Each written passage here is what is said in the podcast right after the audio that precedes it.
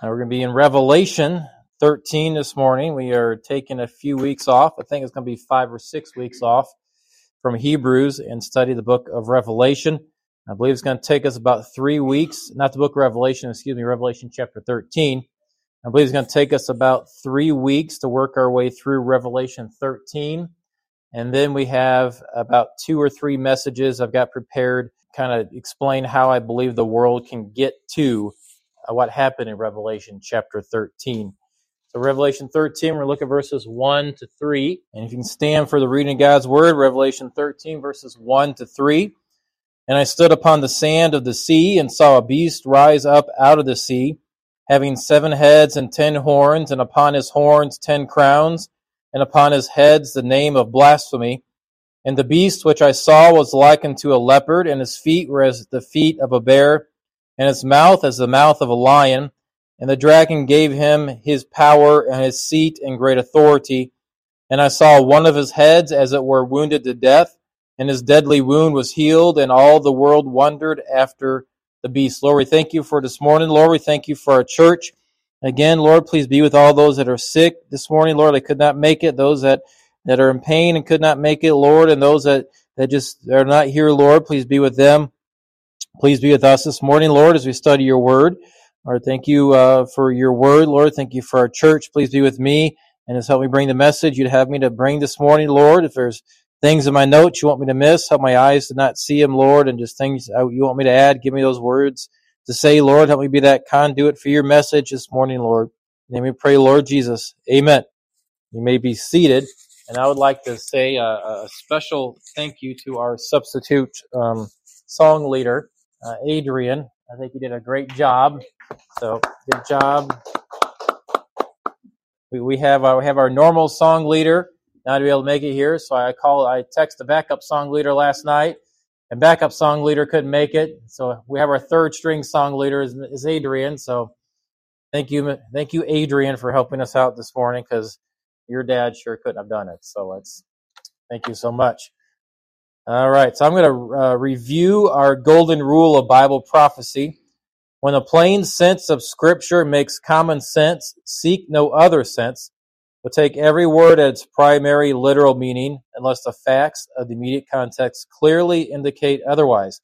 Well, if you read these first three verses of chapter 13, it doesn't seem like it makes a whole lot of sense. So we have to go and look at some other verses to help us understand that to help us understand what uh, John's talking about there in Revelation 13.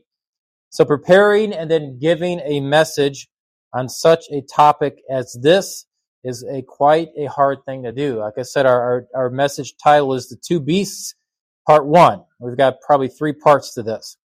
But this chapter of Revelation is in the Bible for a reason. It's for our instruction, it's for our edification, it's for our understanding. And I believe in a time we live in, we need to look at this chapter now. I believe we need to look at this chapter now. And then look at what could lead up to this chapter. After, after we study this chapter, which I think will take about three weeks, uh, then we're going to look at what is happening in our country, around the world currently, that I believe is setting the stage for what will happen here in Revelation chapter 13. Uh, again, I could go on for months on this topic, but I'm trying to limit it to five to six weeks at the most and then we'll get back to the, the Hebrews. So if you think about what we are studying here, you know, we're supposed to exalt Christ. Messages are always supposed to exalt Christ, center on Christ. But this message is really a hard, hard one to do that with. And I was thinking, how does this message, how could we learn about Christ by studying these two beasts in Revelation chapter 13? And I was thinking we maybe could learn about Christ in a negative way uh, we can look at these beasts and the, and the dragon, which is a devil, and see and say that basically everything they do, everything they represent, Jesus is the opposite. And so we can learn about Jesus from seeing how evil these people are. And we know Jesus is the opposite of that. So let's keep that in mind as we study this chapter. So our setting. We need to know a little bit about Revelation chapter 12 for our setting here. And Revelation chapter 12 speaks of the dragon the woman, Israel, and the Messiah. A picture of Satan persecuting the Jewish people throughout history and throughout the Bible, and his plans to, uh, he, as he keeps trying to stop God's plans for the Messiah. Satan will try to destroy the Jewish people in the final days of the tribulation. Satan, the dragon, in our setting here in Revelation 13, he has just been cast out of heaven and he is bound to earth. That happened in Revelation 12. So Revelation 12 and verse 9, and the great dragon was cast out, that old serpent called the devil and Satan, which deceiveth the whole world. He was cast out into the earth, and his angels were cast out with him. Now, in our message this morning, I'm going to be asking you to turn to a lot of different passages. So you're you're you're going to be using your Bible a lot this morning. I believe it's necessary. Uh, so this casting out of the dragon from heaven, it has an effect of enraging the dragon. He gets very mad and enraged about this. If you Look at verse 13. Then we're going to look at verse 17. And when the dragon, that's, ver- that's Revelation chapter 12, when the dragon saw that he was cast unto the earth, he persecuted the woman which brought forth the man child, or he persecuted the Jewish people. And the dragon was wroth with the woman and, and went to make war with the remnant of her seed, which keep the commandments of God and have the testimony of Jesus Christ. So the, the believing remnant of the Jewish people, the dragon was wroth and he went to make war with them. And that gets us set up for what's going on in Revelation 13. So in the first verse of chapter 13 of Revelation, a character is introduced of central importance to the events of the Great Tribulation. This passage is first a revelation of the revived Roman Empire in its period of worldwide dominion, but more so, this paragraph directs attention to the evil character who exercises satanic power as the world dictator. And I believe our world is currently setting the stage for this to happen. I believe everything is falling into place and it's the stage is being set. We're going to get more on that in the future weeks. Chapter 13 of Revelation is one of three what uh, Bible scholars call interludes in the book of Revelation. These interludes give us information of people or events that more or less have to do with the entire tribulation as a whole. Chapter 13 is kind of like a sidebar of information for us. And what is in this chapter it basically applies to the whole of the tribulation. So studying this chapter before we dig into the rest of the Revelation 13 really isn't going to mess up our study at all. It's just kind of information that's just kind of inserted right there in Revelation chapter 13, but it's good to have that information as we begin uh, our chapter 2. So our first point this morning is the first beast. We're going to see Satan as the master imitator, the ultimate deceiver. We're going to see some of his strategies. So look at verse 1 again. And I stood upon the sand of the sea and saw a beast rise up out of the sea, having seven heads and ten horns, and upon his horns ten crowns, and upon his heads the name of blasphemy. The thought of this verse seems to continue from the previous chapter. I highlighted a few things from chapter 12. So now we see this beast, we see this person standing on the seashore. Satan, as we know, has now been kicked out of heaven. And there is a connection here being made with the dragon being kicked out of heaven and now the rise of this beast. The idea is that behind this coming world ruler, as we could call him the Antichrist, there is that power, that evil power of Satan behind him. Satan is the one energizing the Antichrist. The text is going to make that very clear for us as we dig into it this morning. We're only looking at the first three verses. This seems to take these final three and a half years of Earth's history to another level. The dragon, Satan, gets kicked out of heaven. He goes gets to the earth. He's enraged. And now that just takes the last three and a half years of the tribulation, last three and a half years of the history of the earth to this point to another level. And that is why Jesus calls this part of the tribulation the great tribulation. So John says, I stood upon the sand of the sea and I saw a beast. This is the first beast. We're going to see two beasts in this chapter, uh, along with the dragon. So that is three. So that is Satan's attempt at the unholy trinity. But right now, we are just considering this first beast, which is closely identified with the dragon. He is called the Antichrist. He is actually only called that once in Scripture, but he has many names, just as Christ has many names. We have a picture of a beast in our text. But of course, this is apocalyptic language. It's, it's one of those things when the plain sense of Scripture makes common sense, seek no other sense. Well, we're having to seek some other sense uh, in this passage. John is talking about a person here, uh, but he describes him in this language of this beast. Uh, this will be an actual person on the earth, and this is Satan's attempt at a counterfeit Messiah. A look at the many titles given to this first beast or this man, this counterfeit Messiah will help us uh, flush out his character a bit more. In Isaiah 14:4, he's called the king of Babylon, and we know his seat in his seat of governance in the tribulation will be Babylon. So Isaiah 14:4, he's called the king of Babylon. Isaiah 14:12, he's given the name of Lucifer. Daniel 7:8, he's called the little horn. Daniel 8:23, he's referred to as a king of fierce countenance. That helps us understand who this what this man is going to be. Daniel 9:26, he's called the prince that shall come. Second Thessalonians 2, 3, he's called the son of perdition. And in, in verse 8, he's called wicked capitalized. So it's like a title, a name, wicked. First John 2, 8, that's where he's called the Antichrist. And here in Revelation 13, he's called the beast. So next, let's look at a contrast of the Antichrist to Jesus Christ. Here we're going to be able to learn about Jesus by contrasting the negativeness of the Antichrist to what Jesus Christ is. Christ came from above, John 6, 38. The Antichrist will ascend from the pit, Revelation 11, 7. Christ came in his Father's name, John 5, 43. Antichrist will come in his own name, John 5, 43. Christ humbled himself, Philippians 2, 8. The Antichrist will exalt himself. 2 Thessalonians 2 4. Christ was despised. Isaiah 53 3 and Luke 23 18. Here in this chapter, we learn the Antichrist will be admired. Revelation 13 3 to 4. Christ will be exalted. Philippians 2 9. The Antichrist will be cast down to hell.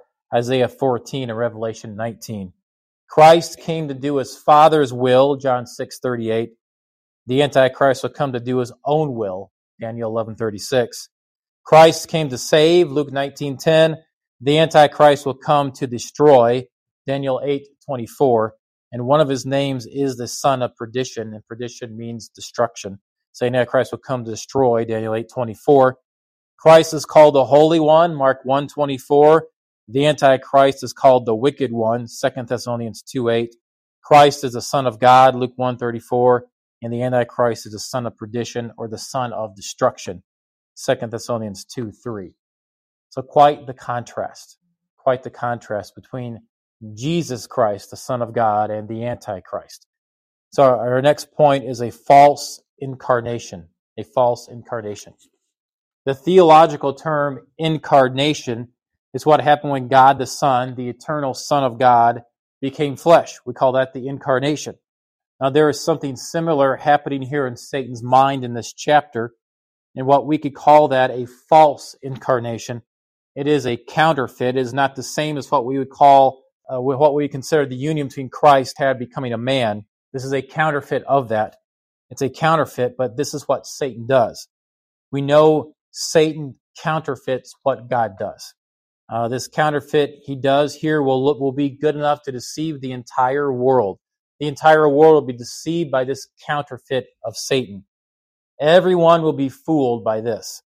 So if you want to turn with me to Second Thessalonians chapter 2, we're going to look at verses 9 to 10. Paul describes this in Second Thessalonians chapter 2, verses 9 to 10.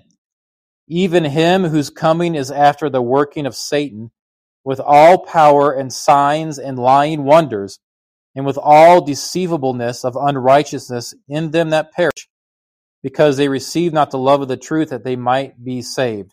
So he comes with all power by the working of Satan, with all of Satan's power, he comes with signs and lying wonders. The first beast will come with all the power of Satan. This will include false signs, lying wonders, in other words, miracles. We know the magicians, the, the people in Egypt, they were able to perform some of the stuff that God did through Moses. So we know Satan has some power to do some things like that. And this man will come in that way. He'll be using Satan's power to perform what will be considered miracles. His ascension to power will come with things that cannot be explained in a physical realm. Paul is talking about supernatural things in these verses, and this man will be empowered by Satan to do things like that. He'd be a very frightening man, an evil man that has that power to do those things. You can imagine how very how he could consolidate power rather quickly. I would not want to cross that man if he has that power. Also, look with me at 2 Thessalonians 2 and verse 3. Paul gives this person a title. We mentioned it earlier. Let no man deceive you by any means, for that day shall not come except there come a falling away first, and that man of sin be revealed, the son of perdition. So we're going to look at that for a few minutes. That is a unique title that's given to this first beast. It's a very unique title we have here. It's a unique phrase. In fact, it's only used one other time in Scripture, and there is a link between both uses of that title. There's a link between the use of that name. If you think about who else was called the son of perdition, it was it might give you a clue that other person was Judas, Judas Iscariot. The Greek word for perdition means destruction. So let's compare some scripture with scripture. Turn with me to John chapter 17 and look at verse 12. John chapter 17 and look at verse 12. We're going to look at the other use of that title, that name, the son of perdition. John 17, 12. John 17, verse 12 says, While I was with them in the world, I kept them in thy name. Those that thou gavest me, I have kept. This is Jesus talking, and none of them is, is lost two weeks in a row, and none of them is lost, but the son of perdition, that the scripture might be fulfilled. The son of perdition. So here's that other usage. There's a connection between what's going on in Judas's life and the situation with the first beast in our text. That that that phrase that lets us know what's going on. So we see that the Antichrist, the first beast, and Judas are both given the same unique title. The only two times it's used, they're both given the same title. So we can gather that this beast's coming is in accord with all the power of Satan, and it has to be something like what happened to Judas here. Uh, you may be thinking, I know Judas betrayed the Lord, but he was just a human. Yes, he was, but there's some connection between what happened with Judas here and what happened with the what's happening with the Antichrist. So turn with me again to John 13, back a few chapters, John 13, and we're going to look at verses 26 to 27. And I believe we'll have start getting our connection here between Judas and the Antichrist. So, John 13, verses 26 to 27, Jesus answered, He it is to whom I shall give a sop when I have dipped it. And when he had dipped the sop, he gave it to Judas Iscariot, the son of Simon. And after the sop, Satan entered into him. Then said Jesus unto him, That thou doest, do quickly. Notice it says, Satan entered into him. Remember, Judas is called the son of perdition. The Antichrist, this beast, is called the son of perdition. And notice it says Satan entered into him or Satan entered into Judas. That is also a very unique phrase. It's found nowhere else in Scripture. Satan actually entered Judas at this time in order to fulfill the law's purposes. But what we have here is that connection. The son of perdition, the son of destruction, is someone that Satan actually enters into, basically possesses, basically controls. So there's only two people, two men ever called that Judas, the son of perdition, and now the Antichrist, this beast, is called the son of perdition. So that helps us understand what's going on here with the Antichrist. He's basically, Satan has basically entered him. Basically, Satan's basically taken over his body. Satan's basically possessing him, controlling him. So the son of perdition was someone Satan has entered. And that's happening to this beast here in Revelation 13. Satan entered the beast. And at that point, that beast, that man, becomes a son of perdition. Now, he is a counterfeit son. What happens to the first beast is almost like a false incarnation. That is basically what is happening here. In this chapter, we are going to see Satan develop his unholy trinity as a counterfeit for the real God. This is the first step in the development of that false trinity, the false son. Satan entered him. Satan entered this man who was who was the beast. So he Satan enters him. Now we have that false incarnation. Then we see this character pretend in Scripture to be the ultimate counterfeit. Satan tries to accomplish with this man everything he's always wanted to do. Through this man, Satan tries to get his kingdom. And for about three and a half years, he'll have that. Satan, through this man, tries to get the world to worship him. And for about three and a half years, most of the world will worship him. And through this man, Satan tries to kill all the saints. Satan has tried to do these things all throughout history, all throughout scripture. And he seems for these final three and a half years to finally have the authority. Finally, he's laid the groundwork. Finally, he's developed the world. Finally, he's got it to the point where he can come in, take over that man, and fulfill what he wants to do. Or so he thinks. But this is an imitation. This is a counterfeit imitation because nothing can obviously compare to the true Messiah. And one author in his book called The Antichrist brings out some of these contrasts for us. It's a long quote, I'm going to read all of it because it's very good. Uh, he says, Do we read of Christ going forth to sow the good seed, Matthew 13? Then we also read of the enemy going forth to sow his tares, an imitation wheat. Do we read of the children of God? Then we also read of the children of the wicked one. This whole quote is going to show you how Satan just counterfeits, counterfeits, counterfeits over and over again. Do we read of God working in his children both to will and do his good pleasure? Then we are also told that the prince of the power of the air is the spirit that now worketh in the children of disobedience. Do we read of the gospel of God? Then also we read that Satan has a gospel, another gospel, which is not another. Did Christ appoint apostles? Then Satan has his apostles too. Are we told that the Spirit searches all things, yea, the deep things of God? Then Satan also provides his deep things. Are we told that God by his angel will seal his servants in their foreheads? So also read that Satan by his angels will set a mark in the foreheads of his devotees. We'll look at that mark here at the end of this chapter. Does the Father seek worshippers? So also does Satan. Does Christ quote scripture? So also does Satan. Is Christ the light of the world? Then Satan also is transformed as an angel of light. Is Christ denominated the lion of the tribe of Judah? And then the devil is also referred to as a roaring lion. Do we read of Christ and his angels? Then we read of the devil and his angels. Did Christ work miracles? So also will Satan. Is Christ seated upon a throne? So also will Satan be. Does God have a city, the New Jerusalem? Then Satan has a city, Babylon. Is there a mystery of godliness? Also there is a mystery of iniquity. Does God have an only begotten Son? So read of the son of perdition. Is Christ called the seed of the woman? Then the Antichrist will be the seed of the serpent. The Son of God, also the Son of Man, then a son of Satan, who also be the man of sin. Is there a holy trinity? Then there's also an evil trinity. That's all we see happening here in this chapter. This is all counterfeit. This is all counterfeit. That's all Satan can do is counterfeit. He cannot create something genuine of his own. He can only counterfeit. He can only imitate must keep in mind that God is in control. God is in control. Uh, God knows what's happening. God knows in three and a half years after this man, after Satan enters this man, that he'll be completely destroyed and Jesus Christ will come and set up his kingdom and it'll be a wonderful kingdom and, and his son will receive the worship. God is in control. But for a little while, this will be going on in the world. So next, let's look at the nationality of the first beast. Look at verse 1 again with me. And I stood upon the sand of the sea, and saw a beast rise up out of the sea, having seven heads and ten horns, and upon his horns ten crowns, and upon his heads the name of blasphemy. And this, in verse 1, John says that he sees the beast coming up out of the sea, and this gives us a clue of his origin. Now, there is a big debate in Bible prophecy. Will the Antichrist be a Jew, or will he be a Gentile?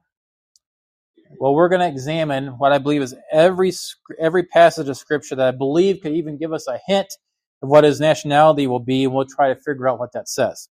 So we're going to examine that. So see how it says, saw a beast rise up out of the sea. This type of reference in the Bible usually refers to the Mediterranean Sea and the people groups that surround the Mediterranean Sea. So from that, we can assume kind of tentatively that the Antichrist will be a Gentile or have or be of some sort of Gentile origin. But we're continuing on.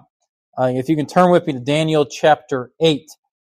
Daniel chapter 8, we're going to look at verses 8 to 9. Daniel chapter 8, verses 8 to 9. And we'll be in Daniel for a couple more references after that. So once you get to Daniel, just stay there. Daniel chapter 8, verses 8 to 9. God's word says, Therefore the he goat waxed very great, and when he was strong, the great horn was broken, and for it came up four notable ones toward the four winds of heaven, and out of one of them came forth a little horn, which waxed exceeding great toward the south, and toward the east, and toward the pleasant land. So these verses suggest to us that the little horn, which is the Antichrist, we know that to be the Antichrist, and the beast of Revelation 13 came from the four horns that replaced the one horn of the he goat, which we know to be the Grecian Empire under Alexander the Great. So this would indicate for us that the Antichrist would appear to be at least part Greek. At least part Greek. So now if you turn with me to Daniel 9 verse 26. Daniel 9 verse 26. And that verse says, And after three score and two weeks shall Messiah be cut off, but not for himself. And the people of the prince that shall come shall destroy the city and the sanctuary, and the end thereof shall be with a flood, and unto the end of the war desolations are determined. This verse tells us the prince, which is the Antichrist, would be of the same people that destroyed Jerusalem and the temple. We know these people were the Romans, or today you might would call them Italians. So it would appear the Antichrist would be at least part Italian. So if you're Italian, could you please leave our services at this point because we're afraid of you. So the Antichrist would appear to be at least part Italian. Now let's go to Daniel chapter 11 and look at verses 36 to 37. Daniel 11 verses 36 to 37. And the king shall do according to his will, he shall exalt himself and, mag- and magnify himself above every God, shall speak marvelous things against the God of gods, and shall prosper till the indignation be accomplished. For that that is determined shall be done. Neither shall he regard the God of his fathers, nor desire of women, nor regard any God, for he shall magnify himself above all. These verses tell us that the beast will not regard the God of his fathers. Now notice that God is capitalized. What does a capital G God always refer to? God, our God, the God. So he says, He shall not regard the God of his fathers. So these verses seem to indicate to us that the beast will also be Jew or part Jewish. So putting it all together, looking at all the scripture references that possibly mention the Antichrist nationality, it seems he'll be a composite man. He'll be a combination of Greek, Italian, and Jewish. So, in all probability, I believe the Antichrist will appear to be European, possibly like an Adolf Hitler and others who had that Jewish blood in their ancestry, but kept it a secret unless it benefited them. So he'll be European. He'll probably come from the European continent, but he'll also have that Jewish blood in him. And it looks like he'll be Italian, Greek, and Jewish that we know of. So that's a, that's a, a unique combination. And I believe he'll probably keep his Jewish ancestry a secret like Adolf Hitler did until it suits his purposes. And I believe those purposes will be suited around the midpoint of the tribulation, which we're studying right now.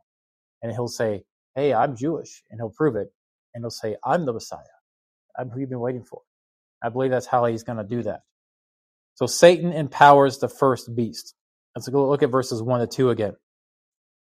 And I stood upon the sand of the sea and saw a beast rise up out of the sea, having seven heads and ten horns, and upon his horns ten crowns, and upon his heads the name of blasphemy.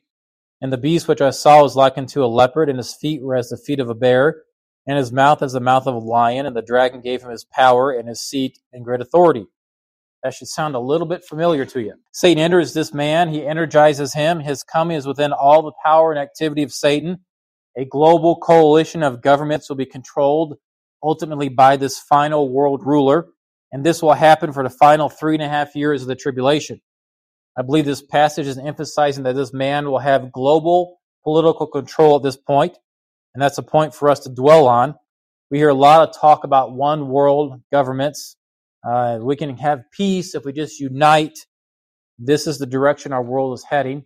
Surrendering of sovereignty and all these treaties and all these commitments all over the world.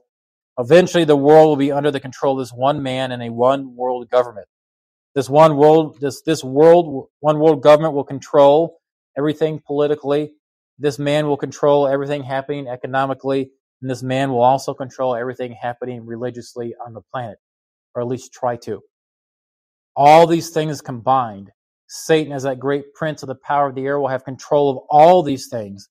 And this man that has control of all these things will also have the power of Satan backing him as he has control of all these things. That's a terrible thing to contemplate for the world. Now let's look at those seven heads and ten horns. The monstrosity of the seven heads and ten horns probably refers to the remnants of the, the revived Roman Empire at the beginning of the tribulation, those, those ten nations, those leaders that were overthrown by the little horn of Daniel 7 8. Ten crowns therefore refer to the diadems or symbols of governmental authority. The fact that they have names of blasphemy indicates their blasphemous opposition to God and to Christ. We believe there will be a, 10 nations that unite behind this, this Antichrist. He'll be just in with them, and then he'll take over that coalition. That's how he takes over the world. Notice authority is given to the beast. Look at verse 2. And the beast which I saw was likened to a leopard, and his feet were as the feet of a bear, and his mouth as the mouth of a lion. And the dragon gave him his power and his seat and great authority. You can turn with me to Daniel 7, Daniel chapter 7. Now you may recognize this imagery here. We studied this imagery a few months back. A lion, a bear, and a leopard. It comes from the prophecies of Daniel. Daniel chapter 7, verses 4 to 6. If you turn there, I'm going to read those verses. Daniel 7, starting verse 4. The first was like a lion and had eagle's wings, and I beheld till the wings thereof were plucked, and it was lifted up from the earth, and made stand upon his feet as a man and a man's heart was given to it. And behold, another beast, a second like to a bear, and it raised up itself on one side, and it had three ribs in the mouth of it between the teeth of it. And they said thus unto it, Arise, devour much flesh. After this I beheld, and lo, another like a leopard, which had upon the back of it four wings of a fowl. The beast also four heads, and dominion was given to it. What you see here is very interesting. When Daniel writes about it, notice the order lion, bear, leopard. This is very significant, and this is how we know, I believe, our, our interpretation is correct. From Daniel's perspective, looking into the future, he saw the succession of world empires. It was Babylon, the lion, Persia, the bear, and Greece, the leopard. So he was in the sixth century looking forward in time. That's how he writes about it. When we get to Revelation, John obviously is not in the sixth century BC. He is in the first century AD, He's in the Roman Empire at that time, and he's looking back at these at these empires. And so he lists them in the opposite order. Verse 2 again, and the beast which I saw was likened to a leopard, and his feet as the feet of a bear, and his mouth as the mouth of a lion. Daniel, looking forward in time, sees them in one order. John, looking backward in time, sees them in the exact opposite order, and that's what you would expect. So we know both of these are accurate. They're both looking from different time perspectives. One is looking forward in time, one is looking back in time. And that is how we really know these are the same empires that both are talking about here. The fourth empire here in Revelation 13 gathers all the elements of the previous ones, the elements of the leopard, the bear, and the lion unto itself, and therefore it's far more dreadful and powerful and blasphemous than the preceding empires. The beasts selected are, are, are typical or typical of the revived Roman Empire and the Great Tribulation having the majesty and the power of the lion, the strength of the bear, and the swiftness or the speed of the leopard, and how it took over the whole world, and all that. And then all that also has the backing of the dragon or Satan, empowering this man, empowering this empire. Uh, verse 2 again, the dragon gave his power and his seat and great authority. Notice his authority was given to him. The Antichrist authority was given to him by the dragon, who was Satan. Notice again the counterfeiting, the imitating. The counterfeit father in this counterfeit unholy trinity gives his counterfeit son his power, his seat, and great authority. That sounds familiar, doesn't it? God gave his son Jesus his power. God gave his son Jesus his seat at his right hand, and God gave his son Jesus authority as the king of the kings. Again, Satan counterfeits, imitates. That's all he can do. Satan has no originality. He does nothing original. He imitates, he counterfeits. That's all he can do. Now let's look at the counterfeit resurrection. He keeps counterfeiting. This man prepared by Satan for this moment is the coming world ruler known as the Antichrist. Look at verse Revelation 13, verse 3. And I saw one of his heads, as it were, wounded to death, and his deadly wound was healed, and all the world wondered after the beast. Now keep in mind the theme of counterfeiting. Jesus was to the Jews of his day an itinerant rabbi who ministered for three and a half years, and he caused quite the stir in Israel for those three and a half years, but he really was not known outside of Israel during his lifetime. But what was it that catapulted Jesus from being that itinerant rabbi in the eyes in the eyes of man to the Messiah? What what catapulted him from being just that itinerant rabbi that caused some some problems in Israel to being a universal figure worshipped by millions and millions of people? What catapulted that? What caused that to happen? It was his resurrection. It was his resurrection. Jesus' resurrection did all of that. And he got that notoriety, all that because of his resurrection. Now remember, Satan knows that. Remember, Satan does nothing that is original. Remember, Satan is that great imitator. He's a great counterfeiter. So, what do you think Satan wants to do? Satan wants to try to emulate that resurrection. He wants that. Satan needs to have that similar experience. Satan needs his false Messiah to have a death and resurrection experience to the world. And notice, it was after three and a half years that this death and this resurrection experience of the Antichrist happens. He was on the world scene for three and a half years. Even in the timing of it, Satan imitates everything. He's a counterfeit, he imitates everything. Now, quite how he accomplished this, we really don't know, but we do know only God can create life. We do know only God can truly resurrect someone. Satan can't do that. Satan can't create life. Satan can't resurrect. Satan can't bring somebody back from the dead. So we know Satan's that great counterfeiter, that great imitator. He does something to imitate it, to counterfeit it. So we know this is a counterfeit resurrection. And I think the wording of, of Revelation 13, verse 3, gives us a hint on that. Notice how John words this. One of his heads, as it were, wounded to death. He doesn't say it was wounded to death. Had the appearance of being wounded to death, as it were, wounded to death. And his deadly wound was healed. Not the wound that killed him, but his deadly wound was healed. John never says this first beast actually died, just that he was wounded to death, not killed, and that his deadly wound was healed. The world thinks he died. The world thinks he died. We also know by the fact that Satan is that great counterfeiter, that great imitator, that this is not an authentic death and resurrection. And Zechariah seems to speak of the same incident in Zechariah chapter 11. So if you turn with me there to Zechariah chapter 11, Zechariah chapter 11, we're, we're going to look at verses 15 to 17.